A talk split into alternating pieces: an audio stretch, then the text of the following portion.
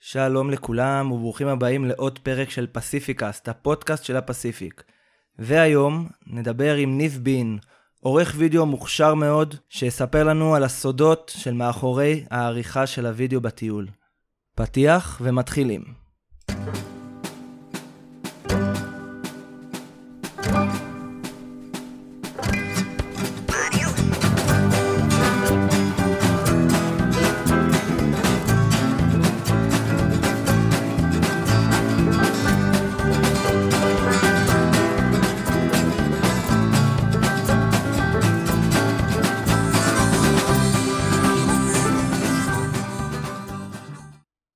תודה שנשארתם איתנו, וכמו שאמרתי, איתנו ניב בין, שיספר לנו על כל הסודות של העריכה. הלאה ניב, מה העניינים? מה קורה? שלום, איזה כיף להיות פה, איך אני מתרגש, ברוך הבא לבאר שבע, אני מקווה שהחום אה, לא הרג אותך בחמש דקות שאתה פה, אבל בסדר, עכשיו פה עם המזגן, אנחנו פה לפחות לא סובלים. טוב, יש לנו הרבה דברים לדבר עליהם. קודם כל, תודה שהגעת. תודה לך שהזמנת אותי, אחי. אני ואני הכרנו במקרה דרך חבר משותף, שחלקכם אפילו מכירים, קוראים לו אוהד, אוהד נבון. אנחנו נדבר גם עליו. נדבר נכון? עליו היום, תודה אה, רבה. וזהו. וניב הסכים להגיע לפה, וזה זה כבוד גדול. בוא נתחיל קצת בהצגה עצמית אולי, תספר לנו קצת על עצמך. כן, אז uh, קוראים לי ניב, ניב בין. אני בן 24, אני גר בקיבוץ גשר הזיו, שזה בצפון. השתחררתי מהצבא לפני שלוש שנים, עבדתי בתעשייה ביטחונית כזה עד לא מזמן. Uh, לפני שנה וחצי טסתי לטיול אחרי צבא שלי, הייתי חודש uh, במזרח, אחרי זה עוד חודשיים באירופה, טיילתי לבד לגמרי. ובמהלך הטיול, אה, ככה, אתה יודע, כשאתה לבד עם עצמך ואתה מתחיל לחשוב מה אתה חוזר לארץ ומה אתה עושה עם החיים שלך, וכאילו, מה, מה הלאה, הבנתי שאני הולך אה, לעשות אה, דברים שאני אוהב, ווידאו זה אחד מהדברים שהייתי מתעסק איתם כל החיים שלי, גם תכף נגיע לזה ככה יותר לעומק. אה, אבל החלטתי שאני חוזר לארץ ואני מתמקד בדברים שאני אוהב ומתמקצע בהם. ובינתיים אני די מצליח בזה, וזה משרת אותי נאמנה, ואני מאוד נהנה לעשות את זה. נראה לי שבכלל הכי אמשיך. חשוב זה לעשות את מה שאוהבים, כי אחרת פשוט אתה מאבד את זה באיזשהו שלב, נכנס לשגרה שוחקת ומעצבנת כזאת, ואתה פשוט מחפש כיוונים אחרים באיזשהו רגע שכבר נמאס לך ואתה זורק את הכל.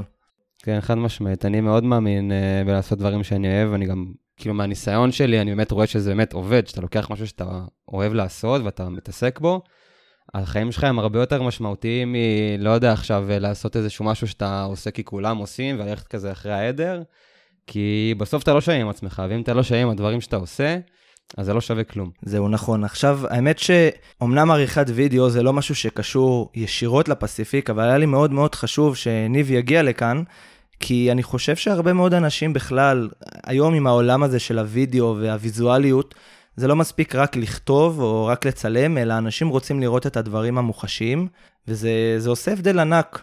אם אני, תקן אותי אם אני טועה, זה עושה הבדל ענק גם בחשיפה וגם בכלל, ב- בכל הסיפור הזה של איך אנשים תופסים וידאו מול תמונה, ה... בפן של היתרון של הוידאו דווקא. אני מאוד מסכים עם זה. אני חושב שהיום בכללי העולם הולך לוידאו, וכל האלבומים שהיינו עושים פעם אחרי טיולים, כל הדברים האלה, זה כבר נהיה, זה צובר אבק על המדף. ויש משהו בווידאו שהוא הרבה יותר מוחשי והרבה יותר מרגיש את החוויה מאשר סתם תמונות שאתה ככה נזכר. יש ממש מוזיקה ואתה יכול לחוות את הרגע באופן הרבה יותר עוצמתי בווידאו מאשר בסתם תמונה או במשהו שאתה כותב. מגניב ממש. אני גם כן, אה, הייתי גם באותה גישה של רק לכתוב ורק אה, לצלם, אפילו בטיולים האחרונים שלי, ופתאום כזה טרנד כזה ששוטף את הרשת עם מלא סרטונים, והכל נהיה יותר נגיש, וזה היום, אם פעם לצלם זה היה כזה סיפור, אז היום אתה לוקח את הרחפן ואתה מרים אותו, או אתה לוקח את ה... כן, עם פלאפון, הפלאפון, כן. זה פשוט מדהים. אה, בוא תספר לנו קצת איך, איך התחלת לעסוק בווידאו, בעריכה? לא יודע, אני, שאני הייתי ילד, אז עניין אותי בעיקר כדורסל, ועניין אותי לשחק, אה, לשחק בפלייסטיישן, אף פעם לא חשבתי לשבת מול מחשב אה, ולעשות delete ו-undo ו- ולשחק עם, ה- עם הווידאו. אלא אהבתי לראות את התוצר המוגבר, כאילו, אף פעם לא חשבתי על זה בכלל. אז אני, אה, בבית ספר, כשכל הילדים היו הולכים לשחק כדורגל, אז אני הייתי הולך איתם לשחק כדורגל, אבל זה לא קשור. סתם. בכיתה, לדעתי ד' או ה', אה, אבא שלי הביא לי איזה מצלמת וידאו ישנה שהייתה לו, הוא קנה בדיוק חדשה, אמר לי, קח, כאילו זה, זה צעצוע כזה, לא יודע, התלהבתי, התחלתי לצלם עם זה מלא שטויות, עם החברים ועם הזה, לאט לאט איכשהו הגעתי ל... אני זוכר שהעברתי את כל החומרים, המצלמת וידאו, עם איזה כבל ש... שהביאו לי למובי מייקר, והייתי מתחיל לשחק עם זה וזה, ונורא אהבתי את זה. ובאיזשהו שלב הייתי כזה מתחיל ממש כאילו לקחת את חברים שלי ולהתחיל לצלם כל מיני שטויות. והייתי עורך את זה עם ה Movie Maker, ואחרי זה עברתי לאיזה תוכנות קצת יותר אה, זה, אבל גם לא עכשיו איזה משהו הכי מקצועי בעולם, הייתי מעלה את זה לאתר Flix, אם אתה זוכר שהיה פעם. אני אפילו לא זוכר, אני לא, לא חושב שאני אי פעם חשבתי על הדברים האלה. אז זהו, היה פעם Flix, שזה כאילו היה כאילו היוטיוב של, ה, של הישראלים, זה היה באתר תפוז, משהו ממש ישן, היום כבר נראה לי אין את זה יותר. אה, והייתי מעלה לשם כל מיני סרטונים שלי ודברים שהייתי עושה, ואיכשהו החברים, כאילו החבר'ה מה, מהשכבה ומהכיתה, כאילו עלו, עלו על זה וראו את זה והיו צוחקים עליי ממש. בקטע של יורדים עליי. אה, אבל תמיד הייתי ממשיך, והיה שם כל מיני אתגרים, עשיתי פעם אחת פרסומת לדוריטוס, אני לא אשכח את זה, והם אה, שידרו את זה אצלם ב... בטלוויזיה נראה לי זה היה. אז זה היה ממש מגניב, ואמרתי כאילו, יאללה, אני אוהב את זה, וכאילו, לזה הם שצוחקים עליי. תלחוק אחר כך את מה שאמרתי. בפודקאסט הזה מדברים חופשי. יאללה, אין צלזורה, בלי צלזורה. אה, וזהו, וככה המשכתי עם זה, וזה היה איזשהו תחביב כזה תמיד אה, בצד אצלי, והייתי נוסק עם זה גם בתיכון, הייתי עובד שעורך תמיד את כל הסרטי אה, סוף תיכון כזה, מה זה שיר פרידה ודברים כאלה נורא בנאליים. אחרי זה גם בסוף מסלול הייתי לוקח את כל התמונות וצילומים כזה שלנו מהמסלול ומהצבא, תמיד הייתי עף על זה, כאילו הייתי תמיד זה שלוקח את היוזמה. ומכין את הסרטוני סוף תקופה, או סוף מסלול, או סוף uh, כל מיני דברים כאלה. Uh, אבל תמיד זה היה בגדר תחביב. וכמו שאמרתי בהתחלה, אז uh, בטיול אחרי צבא, כאילו גם לקחתי את הגופו שלי וצילמתי מלא דברים, ואמרתי, אני עושה מזה כאילו איזה משהו מגניב אחרי שאני חוזר. וכשאני חוזר לארץ אני מתעסק נטו בדברים שאני אוהב. לא עניין אותי כאילו, אתה יודע, עכשיו אני גם לומד, אבל זה לא בקטע עכשיו של, שזה כל החיים שלי, ולא רוצה לעבוד באיזושהי עבודה שאני לא מת עליה, ואני יודע שאני טוב במה שאני עושה. ואני יכול להתמקצע בזה, ואני אעשה את זה. זה ידרוש ממני השקעה, ידרוש ממני התמדה, אבל אני אעשה את זה. תוך כדי הטיול גם אה, הייתי כותב, התחלתי לכתוב כזה דברים לעצמי, כתבתי הרבה פוסטים אה, באיזה קבוצה שנקראת מטיילים לבד משתפים, שלשם הגעתי כזה דרך הטיול לבד וזה. ובאיזושהי תקופה שחזרתי מהטיול, גם קפצתי לאיזה טיול קצר באלסקה, אה, וגם שם כתבתי איזה פוסט על הטיול וזה, משהו כזה. ואוהד נבון, בקבוצה הזאת גם כן. אוהד הנווד, יש לומר. אוהד הנווד, כן. כן. סתם כזה קרא את הפוסט, ובקטע שממש התייעץ איתי כאילו דברים של אלסקה, כאילו מה, איפה טיילת, וקרוון, ודברים כאלה הכי כאילו טכניים בעולם. נמצא בינינו איזשהו שיח כזה ואיזשהו קשר, אני גם הייתי עוקב אחרי הבלוג שלו, אה, ולפני שנה, הוא חגג מועדת 26, אם אני לא טועה, 26, והוא כתב אה, בפוסט כזה כל מיני דברים שהוא רוצה שיהיו לו לשנה הקרובה, זוגיות, דברים כאלה, ומישהו שלח לו את הסרטונים. ואני ראיתי את זה, ואמרתי, בואנה, כאילו, אני בדיוק בקטע של עכשיו להתחיל אה, להתמקצע בדברים שאני אוהב ולעסוק בהם, והוא כאילו מחפש מישהו שיערוך את הסרטונים. אז פניתי אליו, אמרתי לו, תשמע, אני באמת רוצה עכשיו לעשות דברים שאני אוהב, ו- ואני קצת מתעסק בווידאו וכאלה, אם, אם אתה רוצה שמישהו אה, יעזור לך עם זה, אז אני אשמח. גם לא ביקשתי כסף בהתחלה, שום דבר, רק בשביל להתמקצע ולעשות ולשבור ניסיון. אה, וככה נוצר בינינו איזשהו קשר, ואנחנו כבר כמעט שנה עובדים ביחד. ככה בעצם התחיל סיפור האהבה? זה מה שאתה אומר? כן, ככה נרקם סיפור האהבה. אנחנו חברים מאוד מאוד טובים, אני ואוהד, עד עכשיו. אה, מעבר, אין, לנו יחסים כאילו שרק עורך ובלוגר ומקצועי נטו, אנחנו באמת חברים טובים, אנחנו מדברים על הכל. וזהו, ואני חושב שגם לא, אם, לא, אם לא הייתי כותב וזה, אז כאילו לא, לא היינו יושבים כאן היום ומדברים, אני ואתה. אז כאילו דבר מוביל לדבר. אה, וזהו, זה הסיפור שלי ככה, בכמה דקות. אני חושב שזה לגמרי איזשהו מוסר השכל לכל מי שמאזין לנו ואומר לעצמו, נמצא בצומת הזאת של האם לעשות את הדבר השגרתי, או האם ללכת על מה שאני אוהב, ונראה לי שיש פה תשובה די מכריעה. אה, וזה עוד לפני שאני בכלל אמרתי מה, איך, איך אני הגעתי לדברים שלי, אבל זה כבר לפרק אחר. אה, תגיד, ניב, מבחינת כל העניין של תכנון סרטון, הרי אני, אני מאמין, אני לא יודע ב-100%, כי שוב, אני, לפחות בכל מה שקשור לסרטונים, אני עדיין די uh, מתחיל, אבל כל הסיפור הזה של לתכנן את הסרטון מראש, לכתוב תסריט, לחשוב על איפה בדיוק מצלמים ומאיזה זווית ומה בדיוק אומרים, זה משהו שבאמת קורה, או שכל הסרטונים המדהימים האלה שאנחנו רואים ברשת, זה בעיקר סרטונים של, אה, טוב, באתי, וזה היה נראה לי מגניב מצד ימין, וזה היה נראה לי מגניב מלמעלה, ו... אנשים אה, שנונים וקופירייטרים, שפשוט uh, הכל בא להם בטבעי, או, ש... או שזה באמת כאילו יושבים לפני זה ומתכננים את זה כמו שצריך. יכול להגיד מהניסיון שלי, מהדברים שאני עושה, קודם כל אני מאוד מאמין שכל סרטון, כל דבר שאנחנו עושים, צריך להיות איזשהו קונספט. זאת אומרת, שיהיה איזה רעיון, משהו שיעמוד מאחורי הסרטון, כי אם אנחנו נעשה איזה משהו ולא יהיה לנו איזה רעיון מוגדר ואיזה משהו שאנחנו הולכים אחריו, אז זה יצא נורא מבולבל, וגם הקהל בסוף והצופים לא יבינו מה אנחנו כך רוצים להגיד. אז דבר ראשון לדעתי זה קונספט, זה המסר, באמת מה שאנחנו רוצים להעביר והמטרה של, ה, של הסרטון. נקודה שנייה זה איזשהו תסריט, אני יכול להגיד שאני עובד עם אוהד כאילו, אז אוהד, בסוף הוא נמצא נגיד באיזושהי עיר או באיזושהי מדינה, הוא מסתובב שם, קודם כל מכיר את המקום, אחרי זה הוא רואה את המקומות האלה שהוא הכי אהב, מצלם אותם, יודע גם מה הוא רוצה להגיד מבחינת ה vibe שם, והמקומות, והנופים, והדברים האלה. ובסוף הוא שולח לי איזשהו תסריט של דעתו איך הוא רוצה הסרטון אה, ייראה, ואז מתחילה גם העבודה שלי. אה, והעבודה גם של שנינו, שזה באמת נראה לי נקודה הכי חשובה, זה הסיפור.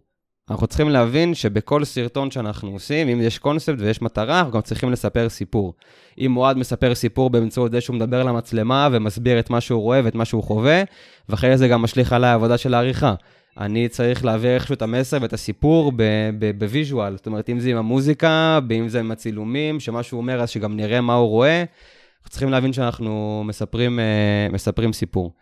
אז זה לדעתי שלושת הדברים כאילו הכי חשובים שאנחנו, לפני שאנחנו בכלל מתחילים לצלם, שקודם כל נבין מה, מה הרעיון, מה הקונספט, נבין שאנחנו צריכים לספר סיפור, ושצריך להיות לנו איזשהו תסריט בראש, של איך הסרטון מתחיל, מה התוכן שלו, איך הוא נגמר, ואז אנחנו יכולים להתחיל לצלם. אם, אם אני צריך עכשיו uh, להסתכל על הסרטון, שניים שאני הכנתי, ובאמת באתי בלי שום איזשהו רעיון מלפני, אני די בטוח שאם הייתי יושב לפני זה ואומר, רגע, אולי כדאי שזה ייראה ככה, ואולי כדאי שזה זה, אז כנראה שדברים באמת היו נראים יותר טוב, ואני חושב שגם היום, כאילו, כל הדברים האלה הולכים ל- לרמה הזאת של להתאים את זה אישית ו- ולרדת לפרטים ו- ולעשות את זה בצורה הרבה יותר, uh, הרבה יותר מקצועית, גם הרבה יותר uh, מפורטת, כי אחרת זה באמת נראה כמו סרטון של חובבן, כאילו, אני מסתכל מהצד שלי לפחות. תגיד לי, מבחינת ציוד, שעכשיו, uh, נכון שאתה בא מהצד של העורך ולאו דווקא מהצד של מי שמצלם, אבל מבחינת ציוד, מה, מה צריך שיהיה לבלוגר או לבלוגר או לסתם מטייל שבא לו לעשות לעצמו סרטון סוף טיול, איזה ציוד מתאים צריך להביא איתו לטיול? Uh, קודם כל, אני חושב כבר דיברנו על זה בהתחלה, באמת כולם יכולים היום עם הפלאפונים, יש מצלמות מטורפות בפלאפונים. אני היום שמעתי על גלקסי 20 שיש לו איזה 108 מגה פיקסל, שזה מטורף. כן. אז בקלי, כל אחד היום יכול לעשות אה, ולוג או בלוג, תכף גם נדבר על זה, עם הפלאפון שלו. אני אישית מאוד ממליץ על גופרו, גם אני משתמש בגופרו אה, או אוסמו, יש כל מיני דברים היום כבר, של שיומי, יש כל מיני דברים. זה מאוד מתאים לבלוגרים או לבלוגרים או כל דבר אחר, לצילומים. אה, גם לנוף, גם לזה שאתה מדבר מול המצלמה עכשיו, זה מאוד מתאים, זה מאוד קל, זה לא צריך עכשיו לסחוב את זה כמו מצלמה עכשיו אה, מקצועית, למרות שגם מצלמה מקצועית בסוף היא מאוד מוסיפה. אה, רחפנים, גם יש היום DJI, רחפנים מיני, דברים מאוד מאוד קטנים שאפשר לשים בתיק כאילו, ותוך שנייה אתה פותח אותם וזה מוסיף המון המון המון לסרטון. אה, וכמובן אה, לפטופ, אם אתה רוצה לערוך בדרכים וזה, אז אתה חייב שיהיה איתך איזשהו לפטופ, לא חייב עכשיו משהו מטורף, אבל כן ש... שיסחוב אה, תוכנות עכשיו בסיסיות, וגם תכף נדבר גם על תוכנות עריכה קצת, אבל לדעתי זה הדברים שחשוב. זהו, זה מזכיר לי שב-2014, שטיילתי פעם ראשונה, אז הייתי נכנס לספריות. ומעלה תמונות, אפילו לא סרטונים, כי זה היה כזה כבד, והאינטרנט היה כזה איטי בספריות, והייתי יושב שם 4-5 שעות, וכל פעם הולך ומשלם עוד איזה חצי דולר בשביל שעה כאילו. ובחיים לא, לא חשבתי אפילו ש... שלהסתובב עם לפטופ, והיום זה ממש נהיה מיינסטרים, כאילו... אה. זה נהיה ממש פשוט, גם אם אתה יכול לבטח את הלפטופ, אני באופן אישי, כאילו, אה, לא יודע מה, לא, לא כל כך יצא להסתובב עם לפטופ בעולם. אבל המון המון המון אנשים שמצלמים ועורכים, כאילו זה must. אה, והיום לפטופים זה גם, יש היום תיקים מותאמים ללפטופים, גם בתוך מוצ'ילות, גם, גם בתוך תיקי יום, שזה משהו שהוא מאוד פשוט, רק מוציא אותו פותח ואתה יכול לעבוד מכל מקום. בתור מישהו שטייל גם, ולא רק מישהו שעורך מן הסתם, אתה לא חושב שלקחת לפטופ בתיק טיפה מוריד מהאותנטיות של הטיול? כאילו, אפשר גם לערוך את זה אחרי, לא? אפשר לערוך את זה אחרי, שוב, אני אומר, זה מאוד מאוד uh, תלוי במה אתה עושה, כמובן. אני כאילו, אני מטייל, ואני אמרתי, טוב, כאילו, אני חוזר לארץ, ואני אטפל בכל החומרים האלה גם בארץ. אני לא רציתי שהחוויה עכשיו של הטיול, שאני אהיה כל הזמן עסוק ב- בלצלם ובלערוך, כי לדעתי, כשאתה מתעסק בזה, אז אתה פחות בתוך הטיול עצמו, בתוך הלהרגיש את החוויה. אבל uh, אם נחזור עוד פעם לאוהד, או לאנשים שהם ולוגרים, שזאת גם העבודה שלהם, אז כן, הם חייבים, כי בסוף אתה מעלה את התוכן שלך מתוך הטיול עצמו, תוך כדי שאתה נמצא שם. אז אתה חייב. בוא נדבר קצת על איך בעצם להעלות את התוכן עצמו. דיברת על זה שאפשר לעשות את זה היום דרך המובייל. אני אומר על עצמי לפחות, באופן אישי, מאוד קשה לי, כאילו, אחרי שאני עורך, לשבת עם מסך כזה קטן ו- ולערוך, למרות שאני יודע שיש תוכנות מצוינות לעריכה במובייל. בוא ניקח את זה רגע צעד קדימה. יש איזה שהן תוכנות מומלצות לעריכה שאתה אומר, כל אחד יוכל להסתדר איתן, או תוכנות שאולי עדיף להתרחק מהן ולתת אותן כאילו לשימוש רק למי שבאמת עורך. יש לך איזה שהן השגות קצת יותר אה, מבוססות, בוא נאמר, מה, מהפן דווקא של מישהו שהוא, שהוא עורך מקצועי ויכול להסתדר עם כל תוכנה, כי אני מניח שהממשקים היום די דומים בשביל החוויית משתמש. אבל אם, אה, שוב, אם עכשיו אני מישהו מתחיל, ו, ואפילו לא מתחיל, אבל מישהו שרוצה אה, לעשות את זה, אז אה, מה, מה היית ממליץ לו לעשות? אז קודם כל, אה, שוב, אני באמת לא כזה מבין בעריכה בתוך הפלאפון, אני יודע שיש כל מיני אפליקציות, אני לא סגור בדיוק על איך הן עובדות, אבל אם אנחנו באמת מדברים עכשיו על, אה, על אה, לפטופ ומחשב, יכולת עריכה למחשב, אז קודם כל, זה צריך להבין שלא כל התוכנה הכי יקרה והכי טובה והכי זה, היא בהכרח תשמש את הצורך שלנו. אנחנו צריכים להבין מה אנחנו, מה אנחנו רוצים לעשות, איזה תוכן אנחנו מצלמים, ממה אנחנו עובדים, ולפי זה גם להשתמש בתוכנה.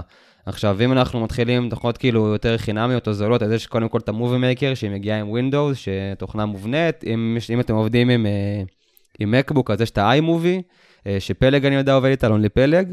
תוכנות קצת יותר אה, טובות, נגיד יש פילמורה, Filmora Studio, קוראים לזה, שהיא תוכנה מאוד מאוד זולה. יש את Shotcut שהיא מעולה והיא חינמית, ואני ממליץ עליה בחום למי שעכשיו מתחיל באמת לערוך ועושה דברים לעצמו, זה מעולה. Uh, אני אגיד את התוכנות שאני עובד איתן, uh, אני עובד עם Premiere Pro, אני עובד עם After Effects ואני עובד עם פוטושופ.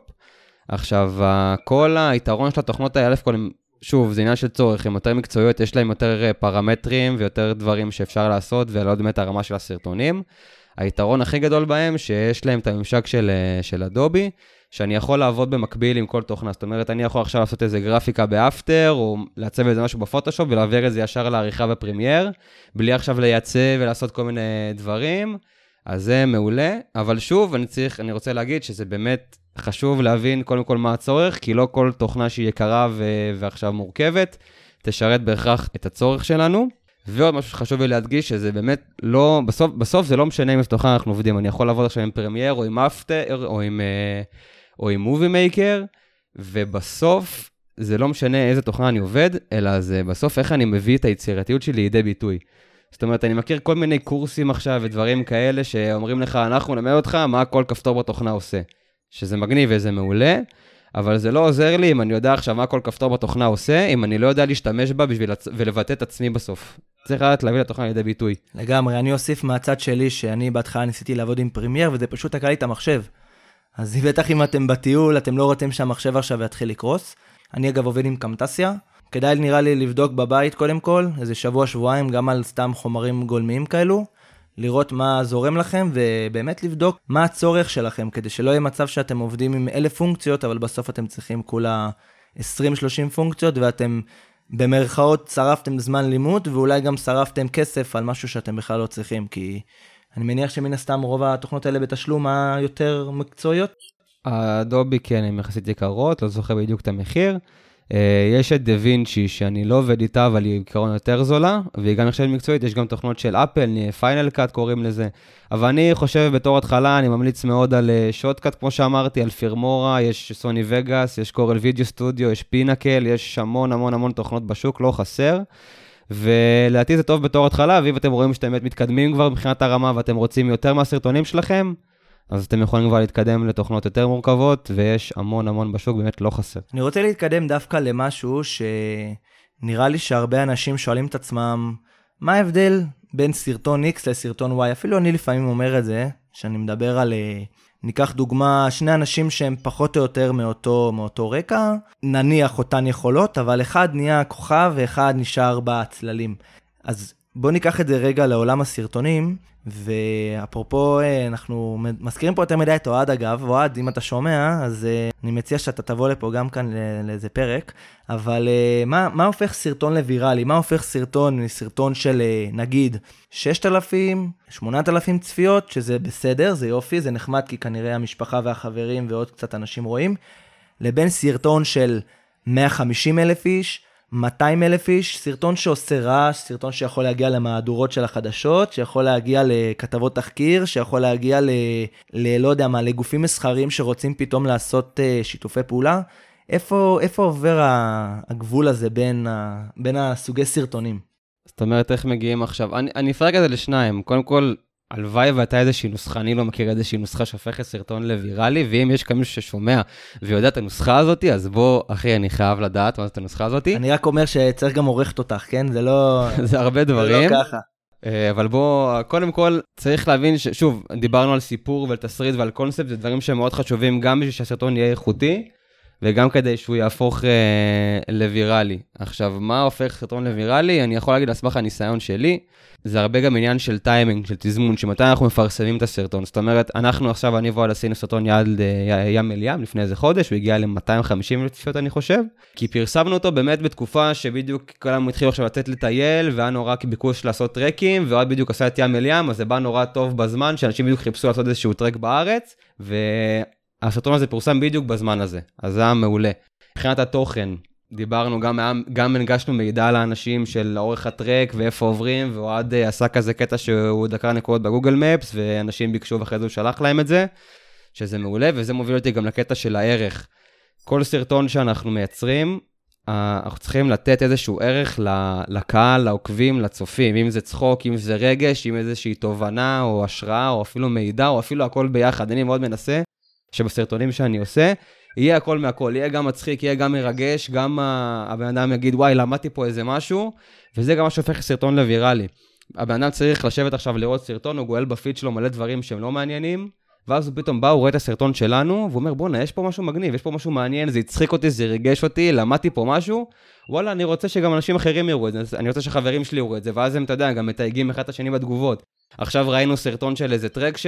שמישהו עשה, יאללה, אני מתייג את חבר שלי ואנחנו הולכים לעשות אותו, ואז זה מגדיל את החשיפה, משתפים את זה. זה כמו סרטונים שאנחנו משתפים בוואטסאפ, או כל מיני תמונות, אתה אומר, וואי, זה, זה מגניב, זה מצחיק, זה לא יודע מה, אתה משתף את זה.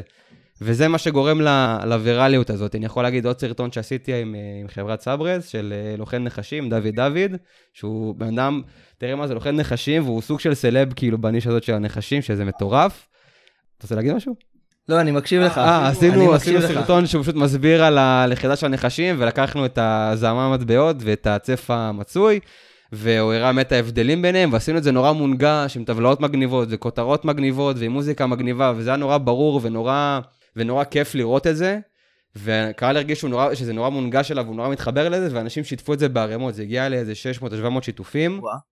כן, אה, סרטון באמת, כאילו שכולם הבדלים בין נחשים, אבל בגלל שהקהל באמת ראה שיש פה מידע שהוא מעניין וזה מגניב, אז הם שיתפו אותו אחד עם השני ותהיגו אחד את השני, וזה מה שגורם לחשיפה לעלות ולסרטון להפוך להיות ויראלי בסוף. לגמרי, זה... אני חושב שגם כשהתייחסת לזה, אני יכול לראות את זה לפחות אצלי, כשאני משתף סיפור אישי, הרבה פעמים היה לי לפני איזה שלושה שבועות שהעליתי איזה פוסט ב-12 בלילה ביום שישי, ואיכשהו פתאום תפס, כאילו אנשים אהבו, אנשים נחשפו, ויש בחור שקוראים לו נאור, הוא כזה אוהב להתעסק עם תוכן, בחור מאוד מאוד רציני, והוא תמיד uh, מעלה פוסטים ב-4 בבוקר. הוא אומר זה הזמן שדווקא אין יותר מדי פעילות ברשת, לפחות בישראל, והסיכוי שאנשים ייחשפו יותר, uh, הוא יותר גדול. אם כי עוד פעם, אני, אני מסכים שזה בסוף לא נופל על השעה או על הזה, אלא יותר מה המסר שאתה מעביר, האם אתה מניע את האנשים לפעולה, ו... והאם זה מעניין. יכול להיות הסרטון על המקום הכי מעניין בעולם, אם מעבירים אותו משעמם, אז זה, זה לא יתפוס, ממש uh, זה.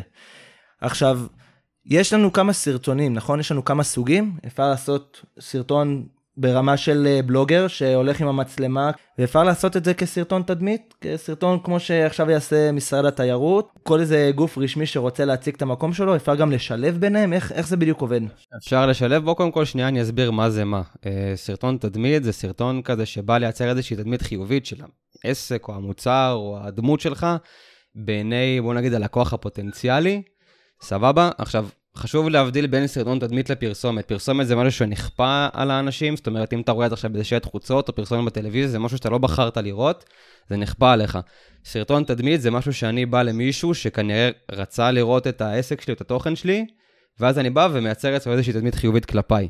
אז זה עניין של סרטון תדמית. ולוג זה פשוט בלוג בווידאו, זה וידאו בלוג, זה הקטע של זה. פעם היו בלוגים uh, כתובים וכאלה, ולאט לאט עם הרשתות החברתיות והאינסטגרם וכל תרבות הסלפי, אז נהיה קטע של, uh, של ולוגים. שוב, ולוגים זה לא רק בנישה של טיולים.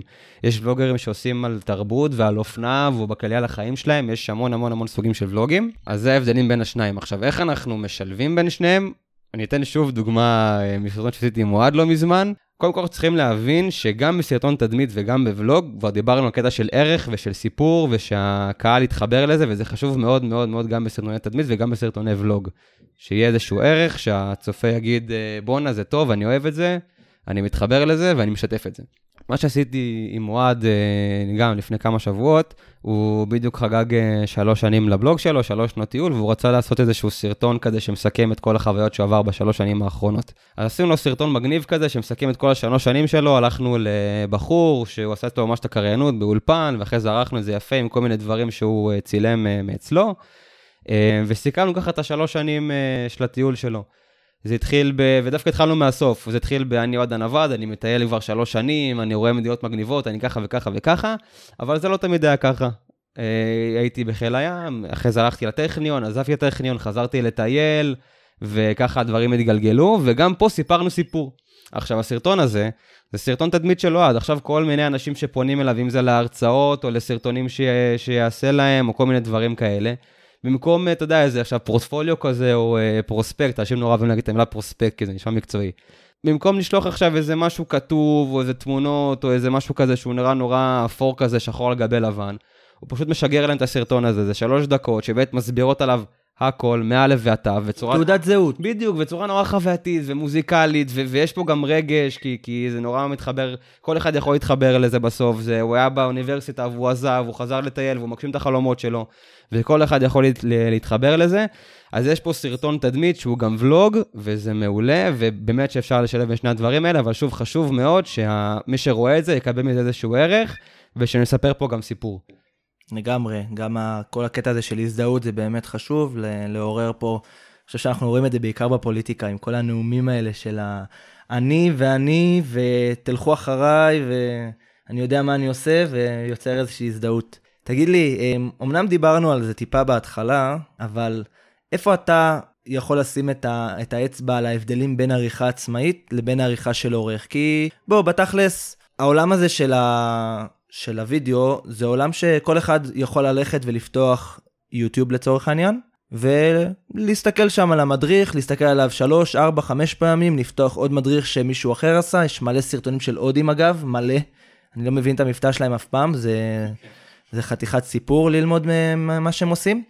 אבל איפה בא ההבדל הזה בין עריכה עצמאית לבין עריכה שמישהו, שאני בכוונה אומר את זה ככה, יודע להתעסק עם, עם הפונקציות הכי קטנות ויודע לבוא ולהגיד זה, זה כן וזה לא וזה עובד וזה לא. אני חושב קודם כל שאנחנו צריכים להבין, הלוואי והיינו סופרמנים, זאת אומרת, לא כל אחד היום, בכללי, לא, אנחנו לא יודעים לעשות הכל. כמו שסתם דוגמא, יש אנשים שיודעים לצלם, יש כאלה שיודעים לביים, יש כאלה שיודעים לדבר מול אנשים, יש כאלה שיודעים לכתוב, יש כאלה שיודעים לערוך. כל אחד טוב במשהו, ולא כולם יודעים לעשות הכל, אלא אם כן, לא יודעת, איזה רועי כפרי כזה, שהוא באמת בן אדם עילוי שיודע לעשות את הכל ביחד. אה, אז אנחנו לא יודעים לעשות הכל, וכמו שמישהו יודע לצלם מעולה, אני לא יודע לצלם כל כך טוב, או שאני לא יודע לביים עכשיו, או שאני לא יודע לעשות משהו כזה, אני יודע, אני יודע לערוך ואני יודע להביא את, ה, את הסרטון לידי בידוי דרך עריכה ודרך ויז'ואל. וזה משהו שאני טוב בו. אז בסוף, אתה יודע, עריכה זה עבודה של איש מקצוע, דיברנו על זה, כאילו כמו שיש קופירייטרים, וכמו שיש, לא יודע מה, כל מיני דברים אחרים, אז יש גם עורכי וידאו, שזאת, שזאת העבודה שלהם, זה המקצוע שלהם, זה מה שהם יודעים לעשות. אני חושב שגם נהייתה איזה נורא זילות בעניין הזה של עניין של עריכת וידאו, שבאמת כל ילד היום יכול להוריד איזושהי תוכנה ולהגיד אני עורך וידאו, ויש המון כאלה. אמ, אבל שוב, לא, התוצאות יהיו בהתאם, זאת אומרת, יש אנשים שבאמת מתמקצעים בזה ועובדים קשה בשביל להשתפר תמיד, תמיד. גם אני כל הזמן רק לומד עוד, עוד ועוד, ותמיד יש מה ללמוד, וזה משהו שאני יודע לעשות. אז אני חושב שבאמת, אם אנחנו מייצרים תוכן, לא משנה באיזשהו, בכל דבר, אפילו, עוד מעט גם נגיע לספרים. אז יש מישהו שיודע לעשות עריכה ספרותית, ויש אנשים שיודעים לעשות עריכה לשונית, וכל אחד מתמקצע. בדבר שלו, ולא כולם יכולים לעשות הכל, ולכן צריך לתת את העבודה למישהו שבאמת יודע מה הוא עושה, כדי שהתוכן שלנו יצא ברמה הכי גבוהה שאפשר.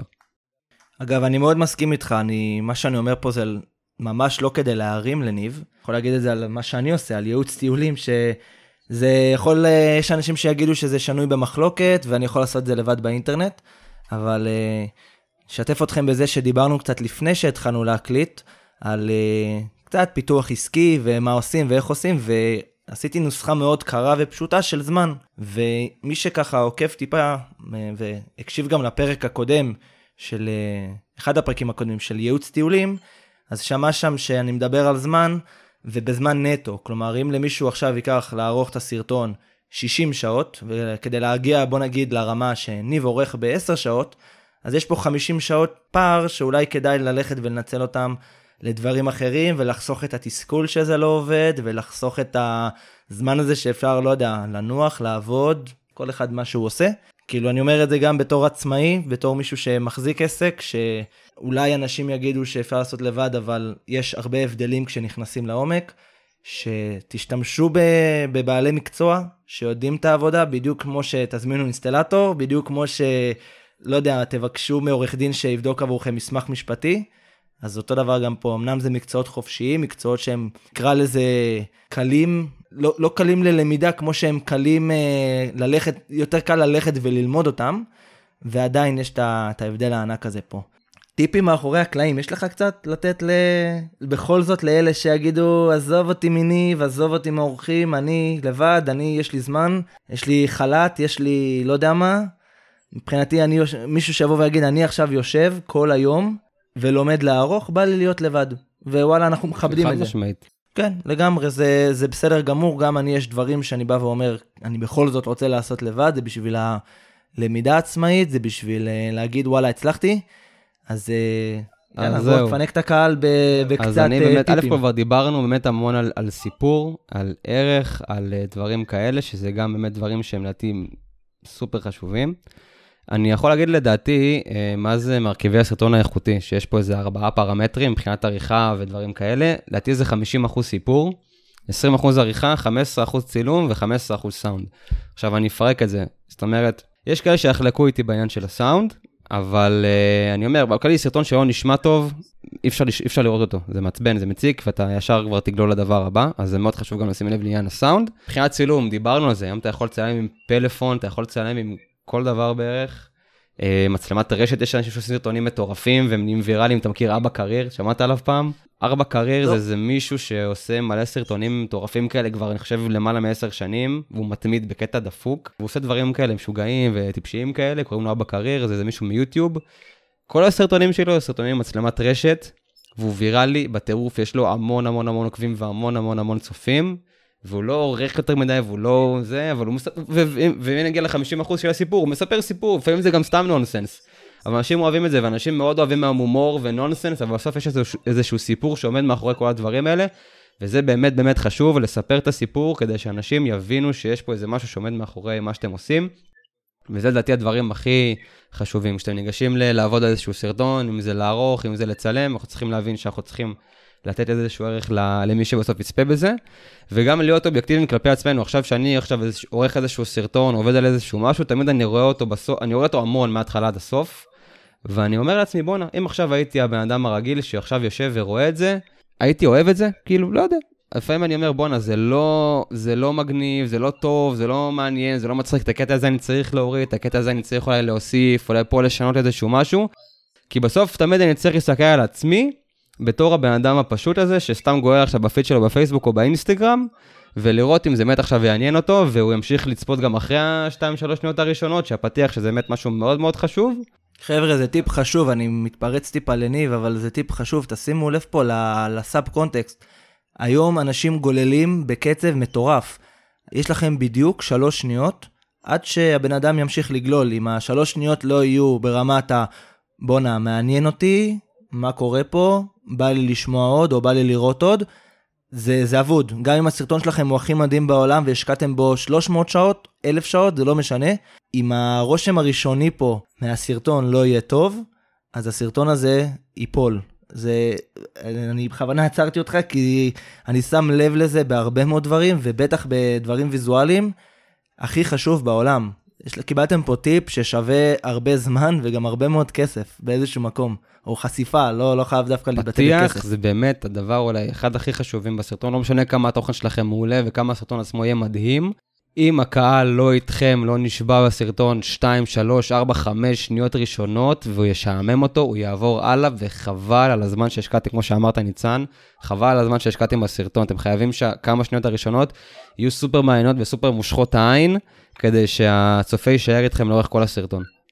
זרקת איזשהו ספוילר קטן מקודם, אבל uh, בוא נדבר קצת על הספר שאתה הולך להוציא. אמנם זה לא עריכת וידאו, אמנם זה לא פסיפיק, אבל בכל זאת, אני חושב שזה נושא מספיק חשוב כדי לדבר עליו.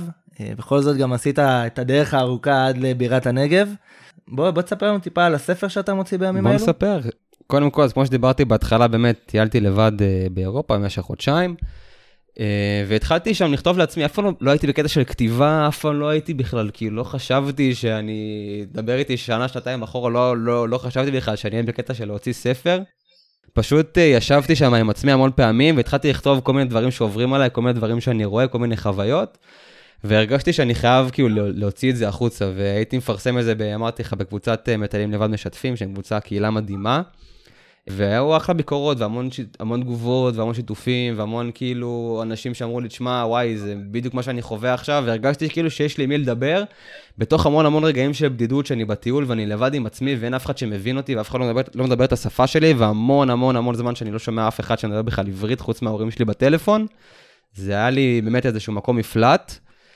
וככה זה התחיל, התחלתי לכתוב לאט לאט, הגעתי הביתה, אמרתי אני מתחיל לשחזר כזה המון דברים שקרו לי שם, והתחלתי פשוט לכתוב, ישבתי לילה לילה במשך שעות, וכתבתי הכי כיף פשוט לכתוב דברים שעברו בלילה, עליי. אני מעיד כן, מניסיון אני, אישי. אני ממש איש של לילה, אני לא אוהב לכתוב בבוקר, זה יש רעש, ואני, יש משהו בלילה, הינשופים. כן, יש משהו בלילה שהוא מאוד מרגיע, ונותן לך להיכנס לזון שלך עם עצמך, של הכתיבה, ולהתחבר רגע, באמת לעכל את מה שעובר עליך. ופשוט התחלתי לכתוב, גם לא, זה לא היה בקטע של ספר, פשוט סתם כתבתי כזה בשביל להוציא הכל החוצה, וסיימתי לכתוב, ואמרתי, טוב, בואנה, יש לי פה משהו, זה מלא עמודים, זה ממש ארוך. אני, אני רוצה שאנשים יקראו את זה, בוא נעשה מזה ספר, כאילו. מחשבה לגיטימית לגמרי. כן, תגיד לי, ואיך בעצם שילבת את זה עם עולם העריכה והסרטונים? איפה, איפה בכלל פרסמת את הספר הזה? אז קודם כל עכשיו, אה, באמת, רק לפני כמה חודשים כזה, התחלתי ממש כאילו להפיץ אותו, ואנשים, אף אחד לא ידע, ההורים שלי, חברה שלי, חברים שלי, אף אחד לא ידע שכתבתי ספר, עד לפני, נראה לי חודש וחצי, חודשיים. זה הכי כיף לבוא כזה ו... כן, זה בא בבום, אבל uh, באמת חייב באמת לעורר את האנשים וזה, אז uh, עליתי עם uh, קמפיין uh, Headstart לפני שבועיים, שבו אני באמת מגייס כסף בשביל להוציא את הספר לאור. שילבתי בעצם את עולם הוידאו עם, עם הכתיבה, זאת אומרת, uh, עשיתי סרטון של הקמפיין לגמרי לבד, שבו אני מספר איזשהו קטע מהפתיח של הספר, עם כותרות מגניבות כאלה, ואחרי זה גם ציינתי את עצמי שאני מדבר ומסביר טיפה על הספר. אז עשיתי את הכל לבד, שזה חוסך המון זמן והמון כסף, אבל לא משנה. וראיתי, לפני שהייתי עם הפרויקט של האדסטארט, ראיתי שיש איזשהו קושי של המון המון אנשים, המון יזמים של פרויקטים, אה, בלפצח את ה... אם זה מבחינת התוכן של הפרויקט שלהם, ואם זה מבחינת גם הסרטון שלהם, שהוא מאוד חשוב.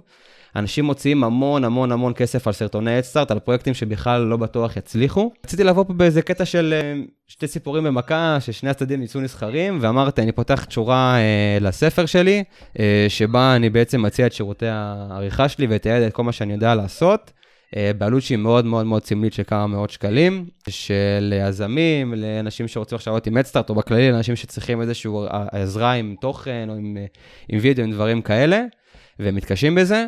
וככה הם גם תומכים uh, בהוצאה לאור שלי של הספר, וככה הם גם מקבלים משהו בשבילם, אם זה סרטון לאדסטארט שלהם בקרוב שיעלה, או לתוכן שלהם, או לכל מה שהם עושים עכשיו uh, בחיים שלהם, וזהו.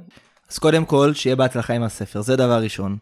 אני קראתי גם טיפה קטעים, וזה פשוט כובש, זה ימכר את כל מי שיעשה את, ה... את הצעד הנכון ויקרא את הספר. אז קודם כל, מדובר פה ביצירה של יוצר צעיר, עצמאי, ישראלי משלנו, אז גם אם אתם אה, אנשים אה, שלא צריכים לערוך סרטון, יש לכם פה הזדמנות מצוינת לקנות ספר מעולה. אגב, אני אתמול רכשתי, זוכר שדיברנו כן. שאני אקנה, אז אה, בדיוק אתמול אמרתי, יאללה, זה הזמן. אני יכול גם טיפה לספר כזה על מה הספר? בטח, בטח. אני רק אומר שבאמת יש פה הזדמנות מצוינת למי שהוא עורך, ואני, עוד פעם, אני אישית לא עורך וידאו, אבל יצא לי קצת לברר מסביב, עלויות, עניינים, אתם מקבלים פה חתיכת דיל שאני לא בטוח שיחזור ובאיכות הכי גבוהה שיכולה להיות. אז אני אולי טיפה נשמע פה כמו המשווק שלך, אבל אני קצת עוקב אחרי הסרטונים, ואני יודע כמה ש... דבר ראשון, כמה ניב השקיע, וכמה הוא השקיע בספר בכלל, לא רק בסרטונים. ואני חושב שיש פה, יש פה ווין ווין סיטואשן לכולם. חד משמעית. בואו קודם כל שנייה אני אספר רגע, אמרתי התחלתי וזה. לספר קוראים אה, אליפות אירופה בחוסר ודאות. אה, בעצם הוא מבוסס על כל החוויות והדברים שעברתי בטיול שלי לבד אה, באירופה. חלק מהאירועים אמיתיים, חלק מהאירועים בדיוניים, אבל באמת זה מדבר על אני חושב על המון אנשים, זה יכול לדבר על המון אנשים שנמצאים בגיל שלי בתקופת זמן הזאתי, שהם משוחררים מהצבא והם לא סגורים על החיים שלהם והם טסים לחפש את עצמם באיזשהו מקום בעולם והם... ויש פה המון קטע של, של, של לחפש את המשמעות שלך ושמשהו שאתה טוב ומשהו שאתה אוהב, לבין לא להיקלע בסוף ל, ל- לרצות את כולם ואת המשפחה ואת החברים ולעשות את מה שכולם עושים. אה, והספר מדבר על זה המון, אם זה במחשבות, אם זה בתובנות, אם זה בדברים שקורים לדמות, במה שהוא חווה במהלך המסע שלו, שהוא לומד המון המון על עצמו. אה, ואני חושב שהמון אנשים יכולים להתחבר לזה, כי פשוט זה מדבר לכולם, והספר גם כתוב בשפה שהיא נורא קלילה ויומיומית ומדוברת, ואין פה עכשיו שום דבר שבא להתנסה על הקוראים. וגם בכוונה כתבתי את זה ככה כדי שכולם יוכלו להתחבר לספר הזה, לא משנה מאיפה אתה בא, ואם אתה כואב ספרים או לא אוהב ספרים. כי זה מאוד עממי וזה מאוד אנחנו וזה מאוד כולנו, והיה לי מאוד מאוד חשוב שהספר הזה באמת ידבר ל- לכל מי שנמצא בטווח גילאים שלי, כדי שהם יוכלו להתחבר לזה.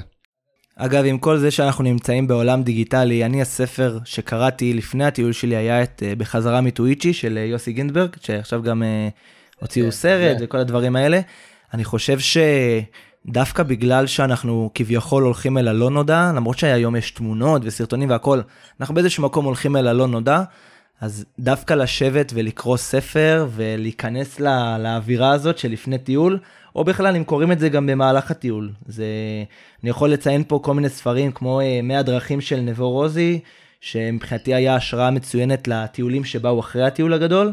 דווקא ללכת אחורה בזמן, שהיום זה אולי טיפה, טיפה פחות פופולרי, וכן לקרוא ספרים, וכן uh, לתת את, ה, את הבמה ליוצרים צעירים, ליוצרים עצמאיים, שבסך הכל באים ומבטאים חוויות שאני מאמין שכל אחד ואחת מאיתנו באיזשהו שלב בחיים חווים, ורואים שזה בא ממקום אישי, רואים שזה לא עורך שבא ושינה את העלילה ב-180 מעלות רק כדי שזה יצא ספרותי ויפה, אלא משהו פה שנכתב ממש ממש מהלב. כן, אני מאוד מאוד מאמין בזה בספרים, שזה קטע כזה שהוא מאוד אולד סקול ונורא מיושן, אבל אני באמת מאמין ב...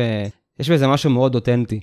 וכמו שאמרתי, אני באמת חושב שהיום לספרים נוצר איזה משהו שהוא נורא כזה, כאילו למבוגרים, והוא נורא כזה משהו שהוא כבד, וזה בדיוק הדבר שאני בא, בא לעשות, כאילו, אני אומר, אנשים יש להם איזשהו דימוי נורא לא טוב על ספרים, שזה נורא כבד ונורא מתנשא. ואמרתי, בוא ניקח את הספרים ובוא נהפוך את זה משהו קליל וכיפי לקרוא אותו. בסוף אתה בא, עכשיו אתה יושב עם ספר כמו שאתה עכשיו יושב ורואה סרט או רואה סדרה. אותו דבר עם ספרים, אתה רוצה לשבת ולקרוא וליהנות ולא להיות מוסך בדברים אחרים. ואם אתה, ואם אתה תרגיש שהספר מתנשא עליך או שאתה לא נהנה ממנו, אז זה לא שווה שום דבר. ונדגיש שזה לא ספר שהוא... אה, כמו Lonely Planet, שהוא מדריך, אלא זה ממש ספר עם עלילה, השראה, כאילו נותן את כל, ה, את כל הסיבות למה כן לעשות, ו, ולאו דווקא לכו לפה, תעשו פה, אלא יותר בקטע הרוחני, נכון? כן, זה ממש עלילה, עלילתי ועם סיפור ועם הכל, ואני אפילו אתן את זה ככה, אפילו ספוילר קטן פעם ראשונה שאני אומר יאללה, את זה. יאללה, ספוילר.